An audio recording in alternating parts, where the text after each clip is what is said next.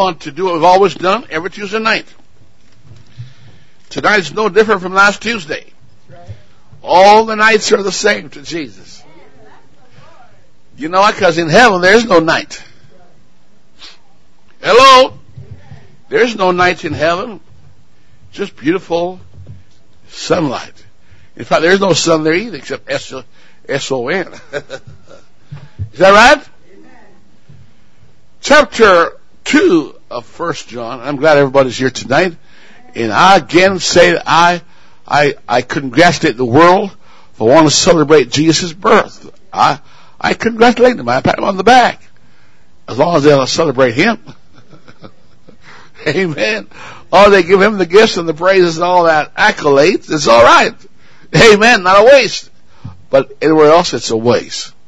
Get your Bibles tonight and turn with me to the book of First John. I don't know about you, but I, I want to get the facts straight. I did quality control training when I was doing my training in engineering, and quality control is he's the last guy on the job, and he goes there and makes sure everything was built based on specification. He was the most revered guy on the plant side. Everybody had to listen to him managers, superintendent, foremen, bosses. We're powerful people. When we come by and said, this does not meet the spec, take it down. They couldn't argue with us. We had, we had all the government behind us and management behind us because we were there for quality control. And I believe tonight the Holy Spirit is here for quality control. Amen. Amen. Hallelujah. And I feel good about that tonight. All right, chapter 2, First John. Little children, let's read together, verse 16. I mean, verse 18 rather. Little children, it's the, it's the last. Verse 18. Little children, it is the last. He's calling you big grown up little children. My God. little children, it's the last time. You're in the last, church is the last what? This is the last time. And as ye have heard that Antichrist shall come, even now there are many Antichrists, plural, whereby we know that it's the last time. They went out from us, but they were not of us, for if they were been of us, they would no doubt have what? Continued with us, that they might be made manifest that they were not all of us. But you have an unction from the Holy One, and you know all things.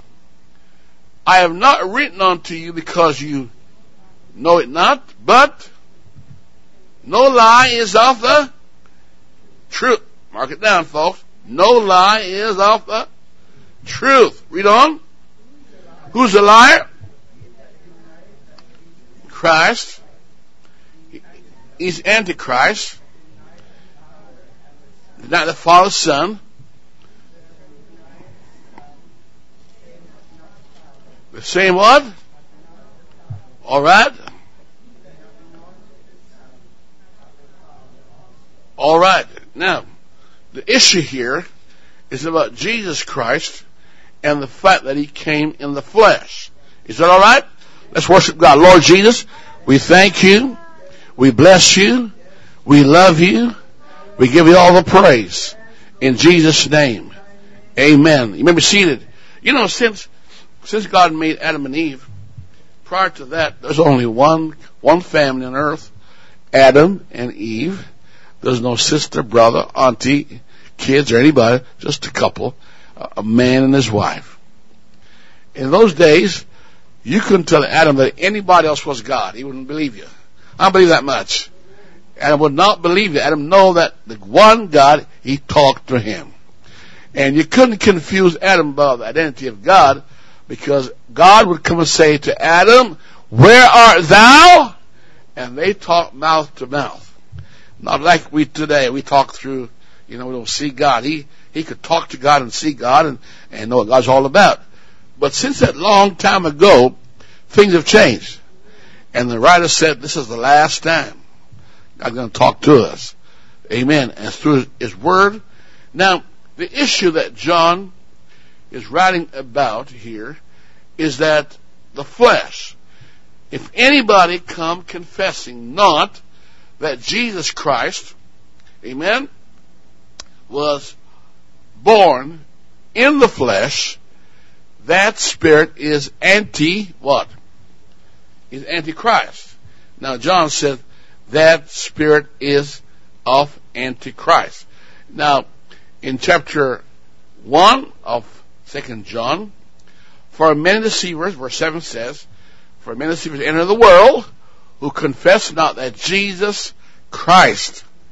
Now, it's important to note, Jesus Messiah is what it really means. Christ means Messiah, or the anointed one. Jesus Christ is come in the flesh. This is a deceiver and antichrist. To deny. Now, I don't think anybody in the world is going to tell you that Jesus Christ didn't come in the flesh, except he's a philosopher or some atheist of some sort. But what God is trying to tell you is in 1 Timothy 3.16. Go there, please, on the board. He's trying to tell you exactly this. This is what he's trying. I don't know why God don't come and plainly tell us, but he convolutedly tells things because he want to search for it. He want you to search the scripture. It would be so easy if God just, you know, systematically laid everything out for us. Would have been nice and neat and just beautiful. No, you got to search it out. Even the prophets had to search diligently to find things. And without contradiction, God, great is the midst of godliness, God was. Not God is manifest in the flesh. God was manifest in the flesh. Justified in the spirit, seen of angels, preached unto the Gentiles, believe on in the world, receive up into glory. Now the only person I know of that fit that scripture is Jesus Christ. Hello, only Jesus Christ I know fit that scripture. That he, he said that God was manifest in the flesh.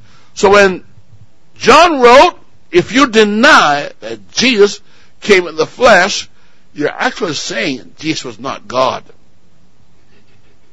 what you're saying. Is that alright? Now, if Jesus is not God, then friend, well, might as well close the church down and go home. You're wasting your time. So am I. But if Jesus Christ is God, then this Bible is true. But if he's not God, then we've been taken for a ride. A big old ride. Remember the story in the Bible? Two women came before Solomon and they had a baby. You remember that? And one said, divide the baby. And the other said, don't divide the baby. I'd rather give up the baby than divide the baby. And Solomon said, okay, that's the real mother. Just like we gotta figure out the real baby, we need to figure out the real mother of the church. Jerusalem is the mother of us all. Our mother's not in Rome or Jerusalem, but Jerusalem, which is above, is the mother of us all then who is our Father? Jesus Christ is called the everlasting Father. Go there now. Isaiah 9 6. Put on the board, please. I want you to see, church, how these scriptures have to be searched for to give you the, the systematic understanding of what it's all about. For unto us a child is born. When? In Bethlehem. Right? In Bethlehem Ephratah the fifth chapter of uh, Micah 5 2 says, is going forth as being from everlasting. A government shall be upon his shoulder. Alright? That scripture you're looking at right there is about Jesus Christ. Amen. Jesus Christ. That fulfilled the scripture she just changed a while ago. Isaiah 9 6. Now Isaiah 9 6 and the book of Isaiah 7 14 are dovetail now we got to get this straight, folks, because Jesus says, except we believe I'm He, we will die in our sins. Psalm 24 says that. So, so we know a virgin shall bring forth the son, and they shall call his name Emmanuel. What is a sign given to us? Folks, that word sign means something out of the norm. Something unusual. Now, a virgin cannot bring forth a child. She cannot. It's just impossible. Who's going to believe that? Nobody. Not even Joseph believed it. Until God talked to him, right? So, we see a virgin will bring forth a child, or she shall conceive and bear a son, and call his name Emmanuel. What do they call Jesus Christ in Matthew?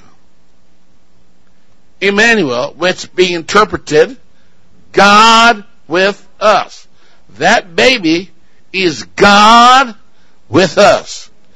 That does not mean heaven is empty. Because if you say you got God in your heart right now, you're going to tell me that heaven is empty because it's in your heart? Hello? If it's in your house, does that mean every house is empty of God? No. God filled the universe. The heavens can't contain him. Yet he's in us. Now all these scriptures are coming together. And so we read, a sign is the virgin birth. Now, I want to explain to you very carefully right now what a virgin birth really means.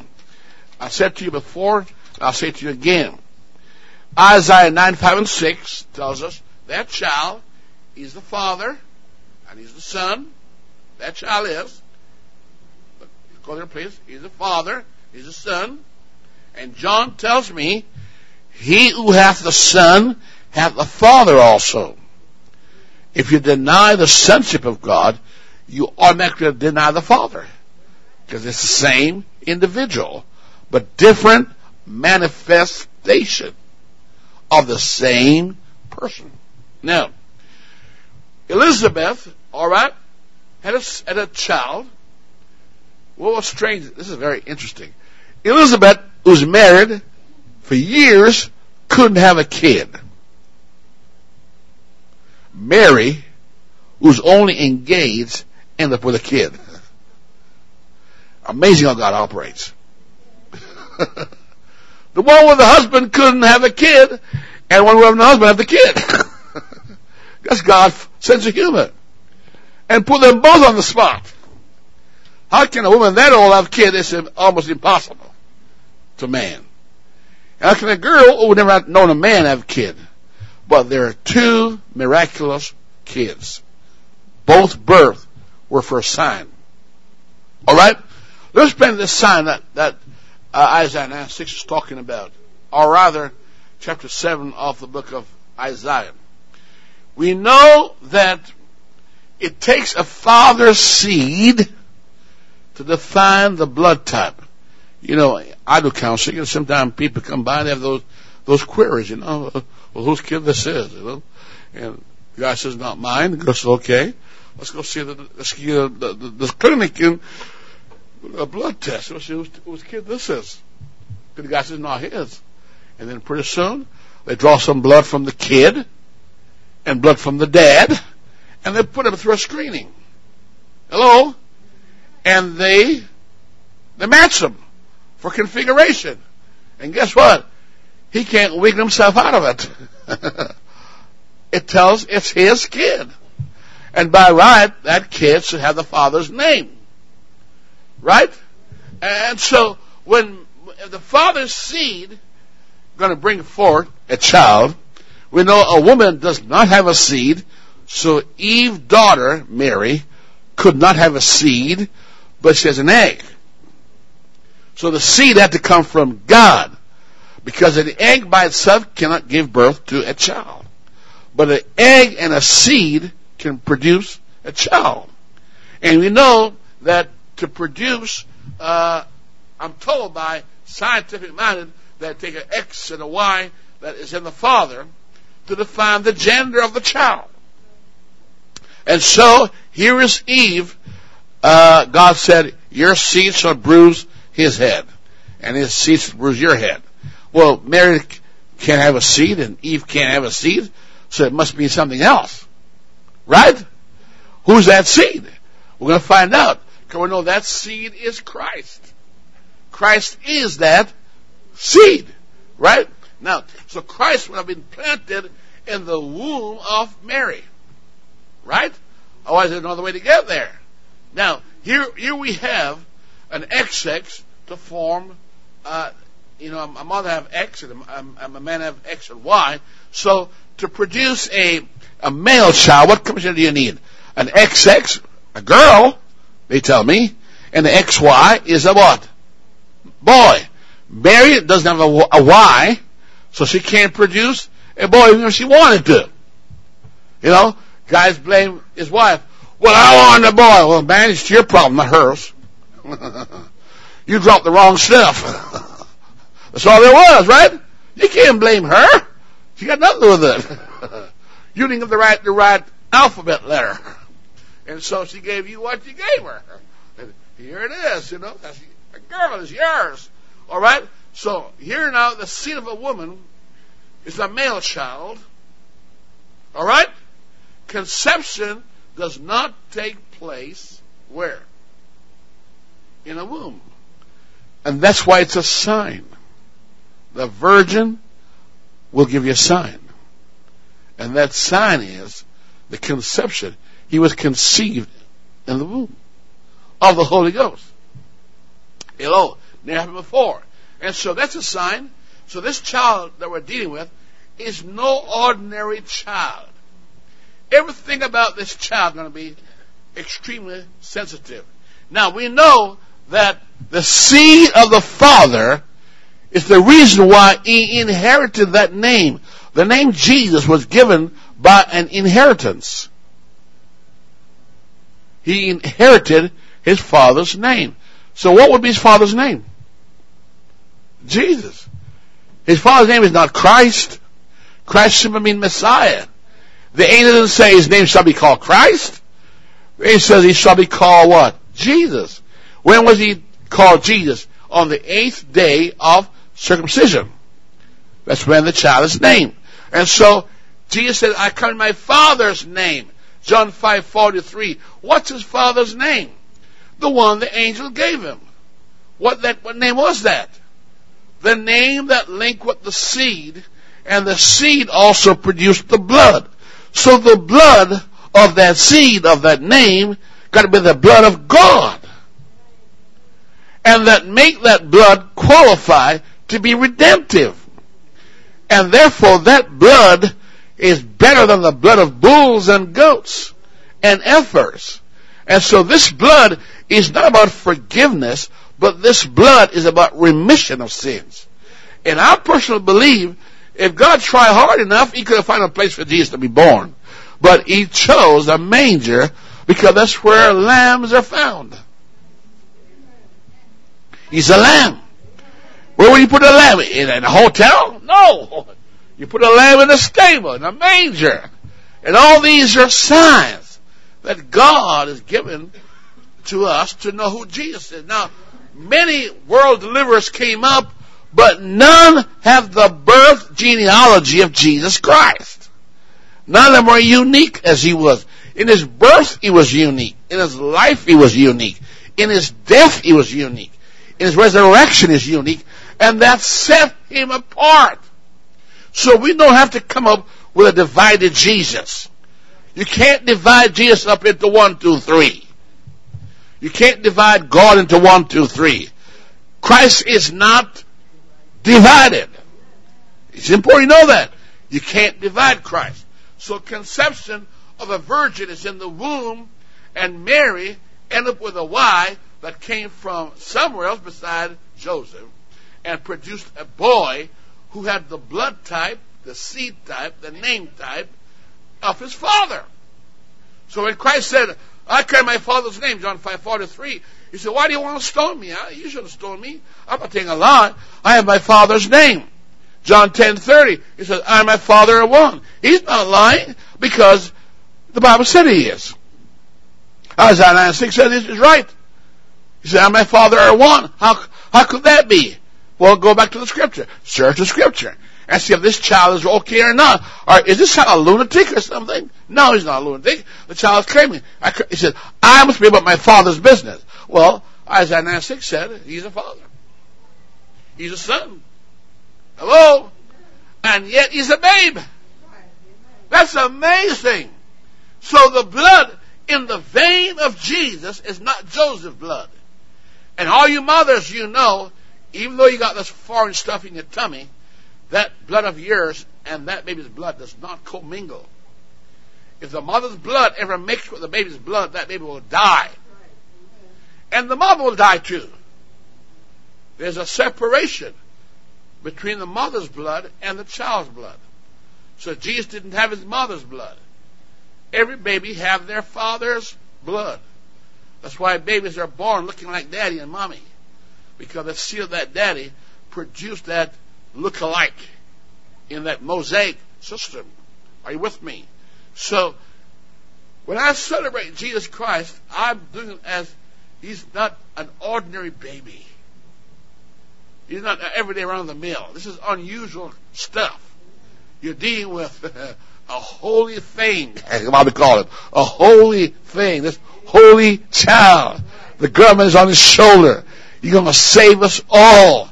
Now, the Bible said that he said, I come in my Father's name. That's why in, in John 5.43, he says, I come in my Father's name. Hello? Acts 20, 28. Now, this is really frightening now. The church purchase with his blood? Holy Ghost have blood? How could that be? Jesus said, look at me, I'm flesh and bone. Spirit don't have what? Flesh and bone, they see me have. But what's happening here? And that's right. Spirit don't have blood. Impossible. The only blood can come is by the body of Jesus. He came with blood and water. On the cross, when they stuck him in the heart, what happened? Blood and water came from Jesus. I'm going to shock you now, folks. Ready for it? Blood is not red. So how do you tell the difference? Ah, have a way of showing that. The red corpuscle stain the blood that is coming out. But blood is not red. Sin is red. Sin is red as what? Crimson. But Christ's blood is translucent like water. They agree in purpose and type. You see, I want to know what I'm celebrating. I want to know why I'm celebrating. I'm seeing the mystery of God revealed that was concealed, made known, and I'm enjoying it. I'm saying this is the ordinary person. I'm dealing with the supernatural becoming natural. That I could handle it and deal with it. Hello? And, and, and so, 1 John 3.16, that person on the cross is more than just a man. John got revelation and wrote, Hereby perceive we the love of God, because He, God, laid down His life for us. Somebody said, well, I can't understand that. How can God lay His life down? Well, I don't understand everything God does, but the one thing, God can't lie.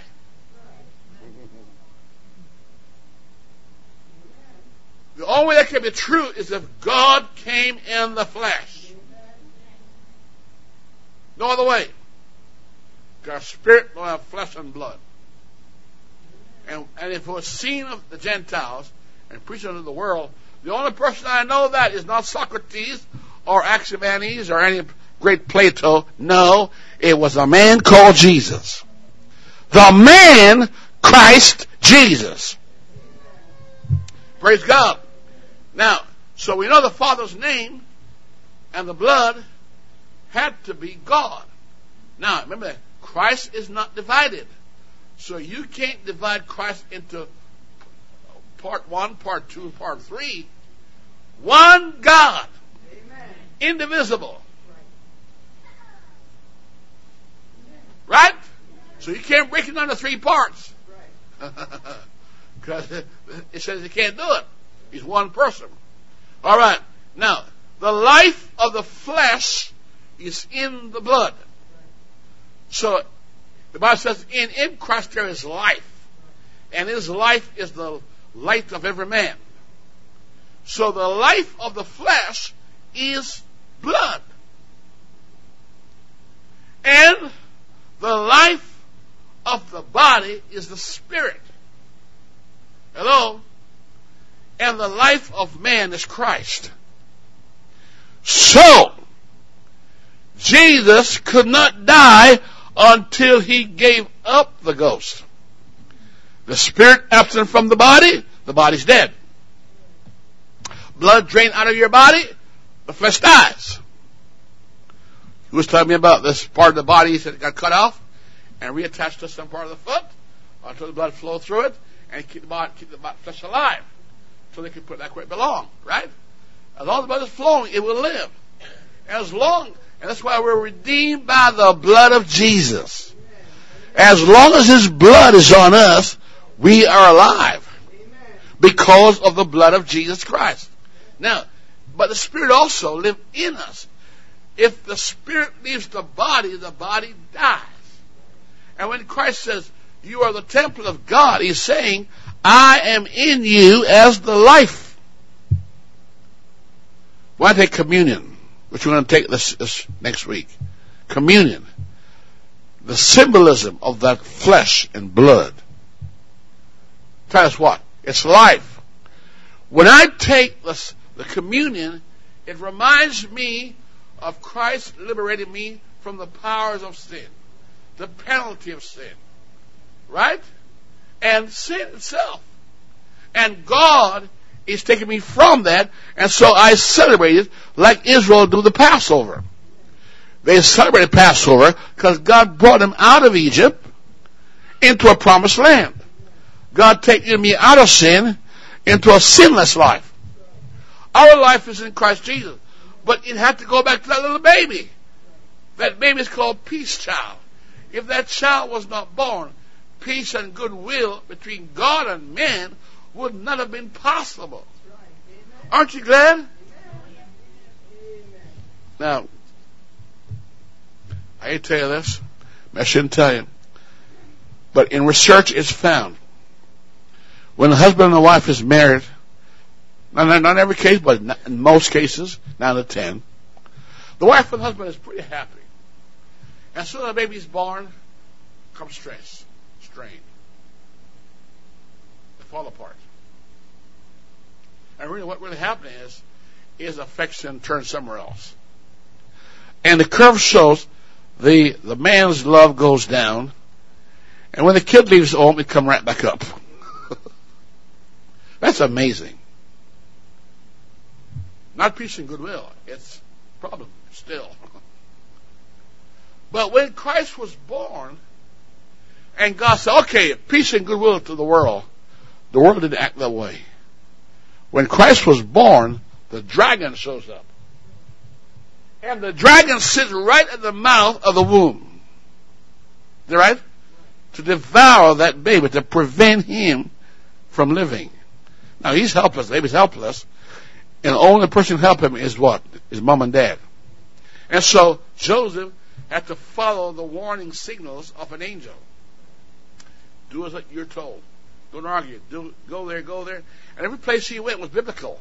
He was fulfilling scriptures. Now, people don't realize that, that that same devil attacked him when he was 30 years old. Again. And finally killed him. He did. Alright? Now, in John 1, 10 to 14, and the Word was made flesh, called the Logos. Now that baby is this. All that baby is, folks, ready for it? Is Jehovah Jireh showed up. Go to Mount Moriah, and here is Abraham with his only begotten son, who was born a mystical birth. Right? And the Bible says, when he said, offer him up. Now, you know, and I know, that God does not believe in human sacrifice. Told Israel, don't ever do that. Now, but Abraham didn't know that. God says, offer your son. And your only son, your only begotten son. Now we know he's not the only begotten son because Well, not the only son, because there's Hagar's son Ishmael. He doesn't want Ishmael, he wants this boy. The promised seed. I want you watching, folks. Here he took, he said, take to Mount Moriah, up there, and offer him. Take his life out. He went all the way up to take his life out. Pull the knife, get ready to go down to stab that kid, and God says, stop! I'm going to tell you the real reason why God stopped him. You want to know why? He was not qualified to die that death.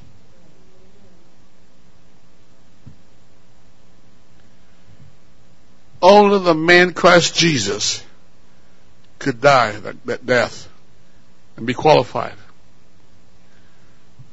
Hello? And God says, You're no substitute for Jesus. You're not qualified to be Jesus. But you can represent him. And God said, There is a, a ram caught in the thicket there. Use him. And now those two were, were, were, were willing. But when Jesus came, in the 10th chapter of Hebrew, it said, Lo, in the volume of this book, it's written of me. What is it saying? When God sought for a man and couldn't find any man, and God sought for an intercessor, couldn't find one. God f- sought for somebody to stand between the gap, couldn't find anybody. And he wondered and said, okay, his own right arm or his power brought him salvation. So who's Jesus Christ? Jesus Christ is God's answer for a man. A man to fight, hey, the devil. And so, read Hebrews chapter 10. The first, the first verse tells you, the shadow of things that could not redeem us. Now, most people understand this. In the Old Testament, you had a forgiveness of sin, but they never had remission of sins. So from Genesis to Malachi, there's always a reminder of the sin. Now, you today that are born again, you don't dare go back to God and say, well, God, remember last week, oh, oh, I sinned, how bad I was? God said, what are you talking about? You repent, I forgave you, and by the blood of Jesus Christ, you're cleansed. To remember your sins no more. Only in that body of Jesus Christ was that possible. It makes sense that Satan should prevent that if he could. And so we find in 1 John 5, 5 to 9, we have to agree that God was manifest in the flesh. His name is called Christ, the anointed Messiah. In other words, this Jesus, the anointed one, is the Messiah. Come in the flesh. To do what? To redeem us. Now, I want to tell you tonight, Jesus was predestined to die. He died from the foundation of the world. In God's mind, it was what he done. Are you with me? Let me take you back to the book of uh, Genesis. Let's go with me in the Garden of Eden. Look at this, folks. Adam sinned. Who's going to judge him? The one who made him. The one who told him not to do it. Going to judge him. So God said, "You've sinned, and you got to die." Now, did God say, "I'm going to kill you, Adam"? No sin had death with it. And so sin demanded death. God did not hand him over to death, but what God did was God took a, a coat from somewhere and covered him. The word coat means atoning. To cover means this. Cover shame. So the only way God could get a coat of covering, something had to die. The word atone means to cover. Right? Now, when they carry in, the tabernacle situation, when they carry the Ark of the Covenant and all the vessels, what do they do? They cover it. And they call Christ's flesh the veil. The covering. Huh? Hallelujah. Beautiful. The covering. The covering. So, alright. So the blood identified the name, the gender, the father of this child and bring forth remission of sin. Can you say praise the Lord? Praise the Lord. It's important that you know that. Amen. Now, virgin birth. Why a virgin birth? This is very crucial. Here's why it's a sign. Another reason why it's a sign. It's a sign because if it's not a virgin birth, then Christ cannot be sinless. Because every one of us were born in sin, shaped in iniquity. Every man, seed, is sinful. So it's impossible for Christ to be born of the Adamic seed. That's why he's called the last Adam, or the origin of the new world Adam. This new Adam belonged to another world to come. The first Adam is this world. You and I are offspring of the first Adam. Even though some of us are dark green, yellow, pink, and all that different colors. But you still belong to one family, Adam. By one blood he made all nations.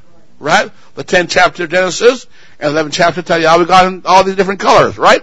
And all these different languages. But one blood. Therefore by one man sin came in the world and by another man sin come out of the world. But who's that man? The man child. The man child, Christ Jesus. So, I know what I'm celebrating tonight. I know why I'm happy. I'm not sure he was born tonight, or yesterday, or tomorrow. By my estimation, he was born in October. but I don't care what the world thinks. I'm telling you the, the significance of this child. This peace child. He was born for a purpose. He said, for this cause, I came in the world for a cause. And I'm gonna stand up for this cause. I was born to die. Can I prove it to you? Alright? Virgin birth mean that 1 Corinthians 15, 45 to 58 to tell you that this Adam, the last Adam, does not have any linkage with any of humanity on earth. None! Except the fact he came through Mary. Now, of course, Mary had to support him with her umbilical cord and the food she eat. And Mary lived like a Jew. Jesus Christ was raised like, like a Jew. And Jew means from child of Judah, but an Israelite, he'd follow the system. But it meant that Jesus Christ bypassed any blood ties with us. Hallelujah. Your blood is corrupted. Another reason for the virgin birth, it was that in the virgin birth, listen folks, a number of things happen. Jesus Christ would come in the fashion as a man. Philippians 2 and verse 8. This baby is in the fashion of a man, not like an angel, but as a man. The man Christ Jesus, that virgin birth. This is a sinless man, that holy thing. Number two, he was also in the form of God, which would be blasphemy if anybody says that about themselves. Philippians 2 and verse 6. Look at that. Hebrews 2.16 says, he took on the nature of Abraham. In other words, he allowed himself to be temptable. The nature of Abraham simply mean he had the ability to sin. Understand that. Was Abraham a liar? Sure was. He lied about his wife. Didn't he? He told his wife to lie. Abraham also hooked up with Agar. He shouldn't have. Other words, the nature of Abraham mean he was able to be tempted. He'd be hungry. He'd operate on the five senses as we do. That's what it meant. Jesus' five senses operates like we did yet without sin. Amazing.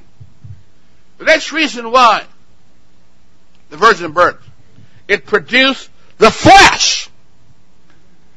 He said, touch me, I got flesh and blood. And you see me have, look, touch me. I'm not some angel, I'm not cherub that appear and fly away. I'm not theophany. I'm a real man. I got eyes. I'm weary. I'm tired. I'm hungry. As a man, something they don't know. As a baby, I cried. Pull my pants. Wet my diaper. You don't believe he did? Of course he did. What do you think he was? A child like you and me. He was a baby than a child. Huh? A young boy than a man, right? So the virgin birth produced him as the fashion of a man, the form of God, the nature of Abraham, and the flesh and the blood. So what we have here is a God man. Now, Jesus Christ was not a split personality. He was not schizophrenic. He was not bipolar. But he was God and man. He was human and divine. He was the lamb and he was the lion. He was the root, was the offspring. He was the vine and he was the branch. Was still one person. One Christ. Clap in if it makes sense. You see, tonight, being in church making sense. I'm not giving you some homily. I'm telling you what the Word of God says. I'm telling you the truth. The truth is, Jesus is the Christ. The Son of the living God. Alright? Why a manger? A manger was befitting for a lamb. A manger is not a place for a man. If he was a, hello, a lamb, he should be born in a manger. That means he went and disqualified all the other animals and said, we don't need you no more. Your job is over. I'm here. the 10th chapter of Hebrews says that. Church is alright, church? Hey, church, God wants you to know this. He says to you to give us understand the mystery of the kingdom. And the mystery of God is, and Christ is this, that God was in Christ, reconciling the world unto himself. Come unto me, he said, all that labor and heavy I will give you rest. Not somebody else. I will. I'm the way. I'm the door. I'm the truth. I'm the life. And beside me, there is no other way. Oh, come on, somebody. He's born a Savior. Luke 2.11 says he's born a Savior. God said, beside me there is no Savior. Do that make sense? I believe I do. Alright? Why the baby? Hebrews 10, 9 tells you why a baby was born. I come to do thy will, O God. He couldn't find a man, so he went to a baby. Goliath said, Give me a man! Couldn't find one, so he gave him a lad, David. What they call Jesus? David. Who's God he's fighting? The beast. Who's the beast? The Antichrist. Whose teeth are like claws of iron. Huh? The 10th chapter and verse 10 of Hebrews. A body was prepared. Prepared for what? God prepared the body of Jesus Christ that it would be three years to look at, hello, and then qualified to die. Well, that goes back to Old Testament. Numbers says, you pick a lamb, keep it for three days, and then on the third day you kill it, It was pure. Now we saw the precipice of the scapegoat where they dropped him. Did we not, folks? They showed us where they dropped the scapegoat. I remember seeing that in Israel. You guys forgot. You remember seeing that? Showed that place where they put them over and kill a scapegoat. Now Jesus Christ was made a spectacle. Isaiah 53 says that. He was a scapegoat for, for all of us. Bore our sins, carry iniquities. Look at verse 7, the 10th chapter of Hebrews. In the volume of the book, the volume means all the Old Testament writings. In the volume of the Old Testament writings, he was predicted and now he's presented in the gospel. This is awesome, folks. He's presented in the gospel. Stay with me. He was presented in the gospel. Predicted by the law and presented by the gospel. Hallelujah. To die. So his flesh become the veil in verse 20 of the 10th chapter of Hebrews. He become the new and the living way. You could not get behind the veil in the tabernacle except there's a rip. When they cut his side open, you know what happened. The veil ran from the top down. And I'm told by historian that that veil is about six inches thick the way they put it together. So there's no way it could rip from the, from the top down. The way to do it would be from the bottom up. Right? From the top down. And says that veil is his flesh. Is that right? Alright? Now, his flesh give us the way, his blood, Hebrews 10, 7, 19, give you remission of sins. That's why you must be baptized in water into the name of Jesus Christ. Here's what. It's not just a ritual. It's not some confession of a faith. The Jewish guide showed us the, the mitzvah. I remember that. Every house have a what? A mitzvah. Because every family is a married couple, right? And there's a mitzvah in there. He said it's for purification. And there's no marriage without first that mitzvah bath. When she goes down in that mitzvah and come up, she's purified and she take on her husband's name. When I'm baptized in water and by immersion into the name of Jesus Christ, I actually go into a marriage vow. It's actually a literal covenant. It is a covenant. And the Jews still are doing it. Anybody know why there's a handkerchief behind? It's called the, the kerchief transaction, mean, paid in full. We went to Toronto and we were in this coach and our, our guy was a Jewish lady. Remember I talked to her about it? And asked her about it? She said, and she said, okay, we talked to the rabbi about this and it's on my iPhone where the rabbi told her it's called the transaction and it's still doing. The symbolic term of that thing folded mean paid in full. So he purchased the church and it means complete. So when Christ says finished, he left behind not the swaddling, but the, the kerchief. Being paid in full. Now here's what happened now, folks. Don't stone me. Please don't do this. Jesus Christ was a high priest. Right? On earth was a prophet. When he comes to heaven, he's a high priest. Now the high priest is, for, is forbidden to have two wives. He cannot marry a divorcee. He, he cannot marry a divorcee. He cannot marry uh, just anybody. He had to marry a virgin. Remember that now. Here's what's strange now, folks. When you read 2 Corinthians 11, and verse 1 to 2, go there, please. Now, please don't mess up your life because I said that. I'm trying to tell you what happened here. In chapter 11, verse 1 to 2, he said, Look, I've espoused you as a chaste what? Now you know, and I know, there are three women in Revelation. The great whore, the mother of harlots, and her kids, right? The woman with the sun and the moon and the star. And there's one lady there, it's called a virgin. Which one did he marry? Come on, folks. Don't look at me like that. You and your Bible. Open your Bible. Look at it. Which one did he marry? He married the virgin. The virgin church. Because he's a high priest. And so to understand, when left alive on earth before his death, he was married to Israel.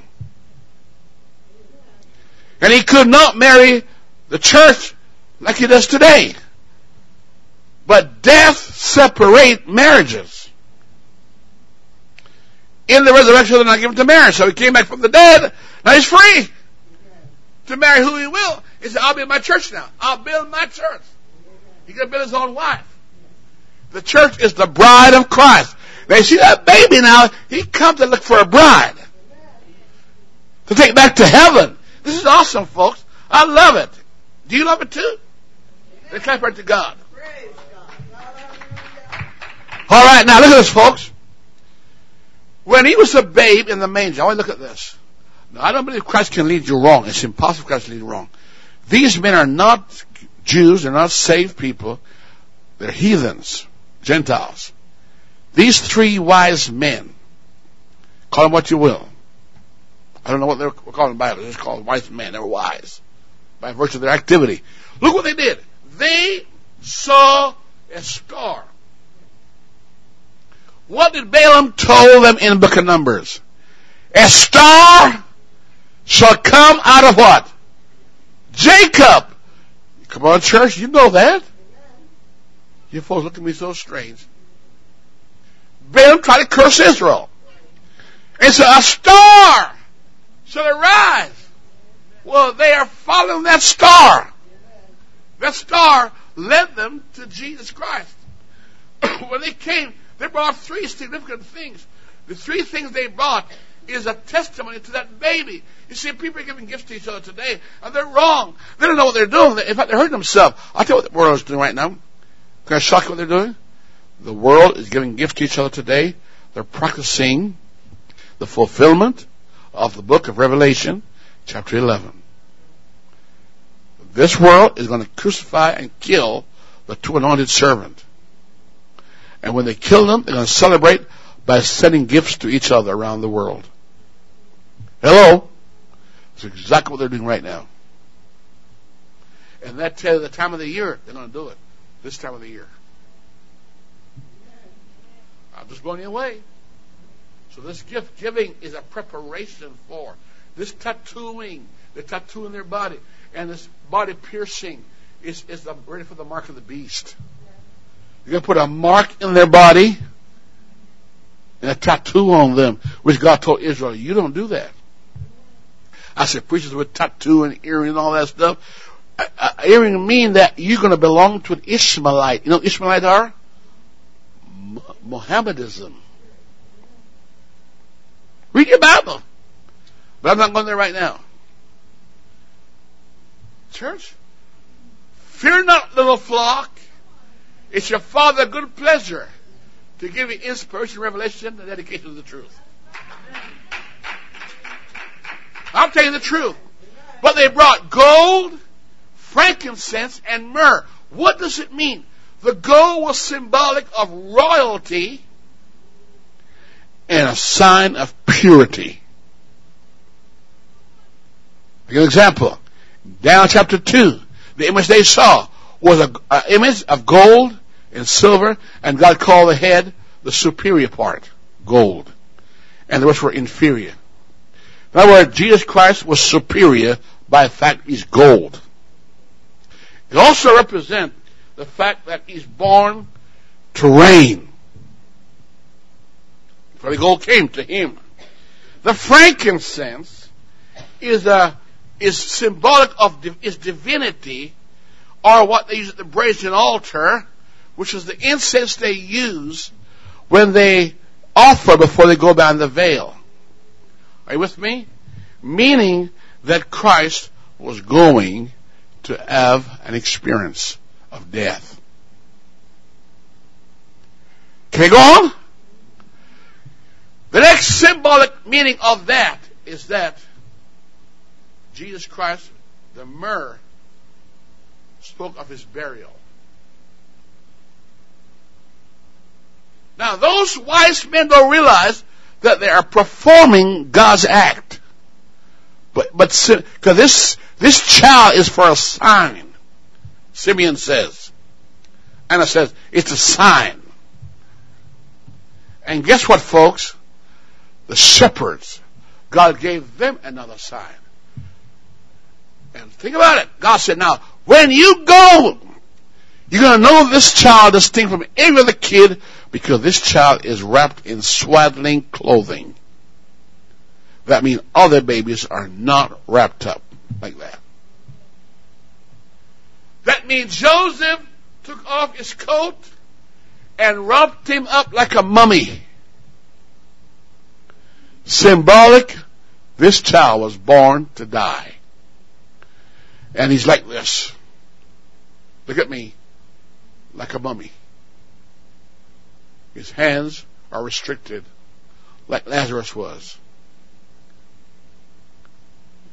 And he was in a coffin. That baby was already in a coffin. Don't forget, Jesus was already dead before he was even born. He was slain from the foundation of the world. Church, is this all right? Are you enjoying this? I am. I'm telling you the truth. This is not common knowledge. This is not common theological sermon. But I'm telling you something, folks. God wants you to know what's going on. Amen. And so, the three men, the three wise men, represent confirmation. In the mouth are two or three witnesses. We confirmation. And they came to confirm that this is the Christ, the King of the Jews. Hello? And then you have uh, Anna. Hello? And you have Simeon and they came in. So it's established that Jesus is the Christ. Are you with me? Alright? Herod represents the dragon. That also stop the man child from going up into heaven. Well, when did he go up into heaven? On the Mount of Olives. They watched him going up into heaven. That means he survived, revived, and it didn't stop him. He went up into heaven. And the angel said, This same Jesus shall so return in like manner. So what Matthew is telling you that in chapter 2 and verse 15, he was in Egypt as prophesied in verse 18, chapter 2, as Rachel weeping. And by the way, folks, how many kids did Rachel have? Only two. Joseph and Benjamin. How come she's weeping? God's calling, hello, all of Israel, Rachel kids. Mm-hmm. Oh, come on now. Come on, you know. Jesus Christ was a Nazarene. Was he a Nazarene by terms of long hair? No. It's impossible for Jesus to have long hair. If he did, he would have violated 1 Corinthians chapter 11. Because a man cannot have long hair unless he's a Nazarite. And Nazarite and Nazarene is two different things. And Nazarene, it means like I'm a, I'm a McMurrayite because I'm here. I live here. Hello, but I wasn't born here. Amen. Jesus was born in Bethlehem. But live in Nazareth. Mm. Hello. And at age 12, what did he do at age 12? He walked right to the temple and fulfilled Malachi 3.1. Go and look. The Lord whom you seek shall suddenly come to his temple. You think Jesus Christ lost control when he was a baby? Oh no, he was still in charge. He was still in charge. he was still in charge. Because Simeon talked to him. Simeon lift up that baby and said, Now Lord, talk to the baby, now Lord, let thy servant. Now, Simeon is an old, old man. He's calling him my Lord. Huh? And no one can say Jesus Christ is Lord except by the Holy Ghost. Come on. This baby is unusual. Wrapped in swaddling clothing, that means he was born to die. And it's a sign. If you don't believe it's a sign, look in chapter Luke 2, 7 and 12. You can see God called the swaddling clothes a sign, a sign of his death. Jesus knew he was born to die. That's why when he was tempted in the Garden of Gethsemane, he knew this. Why in the Garden of Gethsemane? That's where Adam lost out, in the garden. He went right back to a garden to die. Amen. And he says, for this cause was I born. And for this purpose. And if I walked away, how will this cup pass from me? What cup is he talking about? What cup? The cup of suffering. In closing, he's called the Messiah. You see, the swaddling clothes goes back all the way to Job. Job and Solomon talk about the swaddling clothing. Amen. It speaks of death. Jesus then was given a stand on the eighth, the eighth day but the first time Jesus shed blood, anybody know when the first time he shed blood? Was circumcised. The knife came out on him. He felt his own pain. It took him that long to feel his own law. He cried his head off. Ah! Yeah, that's how Abraham felt too. That's how Isaac felt too that ye by this could participate in the suffering of ours. We have not an high priest that cannot be touched by the feeling of our infirmities. Now, this is very interesting, folks. It's very important to know this. When Jesus, on the eighth day, was to be presented, something unique came. The cheapest of the cheap of sacrifice. Two doves. I'm going to tell you why. Look in your Bible, Luke 2, 34 and 38. One of those doves represents his death, and the other represent what? His resurrection. When a leper was brought before God, what would they do? To cleanse the leper, they would bring what? Two turtle doves. You're not supposed to what?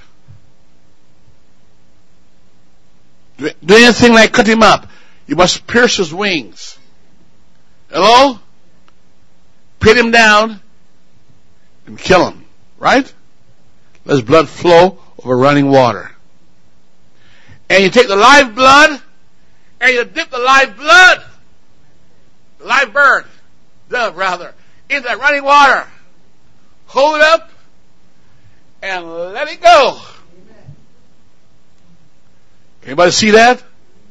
Sister Lisa, do you see that? You see where I'm going, Sister Kim? Brother Martin, see where I'm going? They pin him down and nail him to the cross. That's the dove being slain. Over running water. Water and blood came from his side. Is that right? And then the evidence of his death flying away to heaven. Okay, you can't see when he died up the ghost what happened. The birds trying to show what happened. They dipped that blood in that running water and did do this. Throw it into the sky. That, that bird fly away. Jesus went into heaven. And the only person that can ever be Messiah is a person who sits in that seat must bring blood with it also. In the Bible, if you're a virgin, the virgin, when she married that guy, next morning when she wake up, there must be blood on that seat. The Messiah, if he's the true Messiah, sitting on the throne, when he sits on the mercy seat, there must be blood on that seat. And that's why when Jesus Christ walked in the temple the first time before he was crucified, and he gave him the book to read, look where he sat. He took the book, gave it back to the priest, and sat in a seat. That seat is called the what? The mercy seat. Oh, look at the folks. He sat in the mercy seat. Now, and they said, why is he sitting in that seat? And he said, this day that scripture is fulfilled. And that's why they want to throw him off the cliff. You don't sit there. But he said, I got a right. Now, there was no blood on the seat, but when you went to heaven, you went to the true tabernacle and sat down. But church, when he came from the, when he died, look what happened now. In the tomb, they said, who's going to roll the, the stone away? When he grew up to be a man and they killed him after three and a half years of service, which he fulfilled, the tomb was empty. They thought. They saw two things. A napkin, which represent paid in full. But something has happened. Mary and John and Peter came and saw. Come here, you boys. Come here, you boys. I want you to look at this, friend. This is awesome. I want you, I want you, I want you to lay right here. You lay on the floor. Lay on the floor. Get down there. Come on. Stand right here. The Bible says the angel wanted his head, wanted his feet. What happened in the tabernacle plan? On, on, on the Ark of the Covenant. Two angels looking at each other, looking down. Looking down on who? Look, looking on Jesus Christ. The, the angel desired to look into, into what?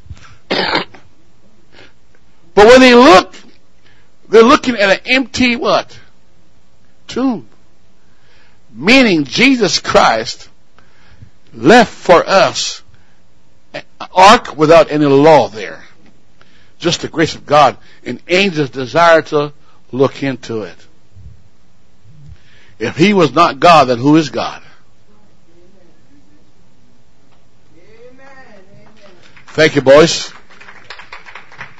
He said, now, he said, now, boys, let's go to Mount of Olives. What is he doing? 14th chapter of the book of Zechariah.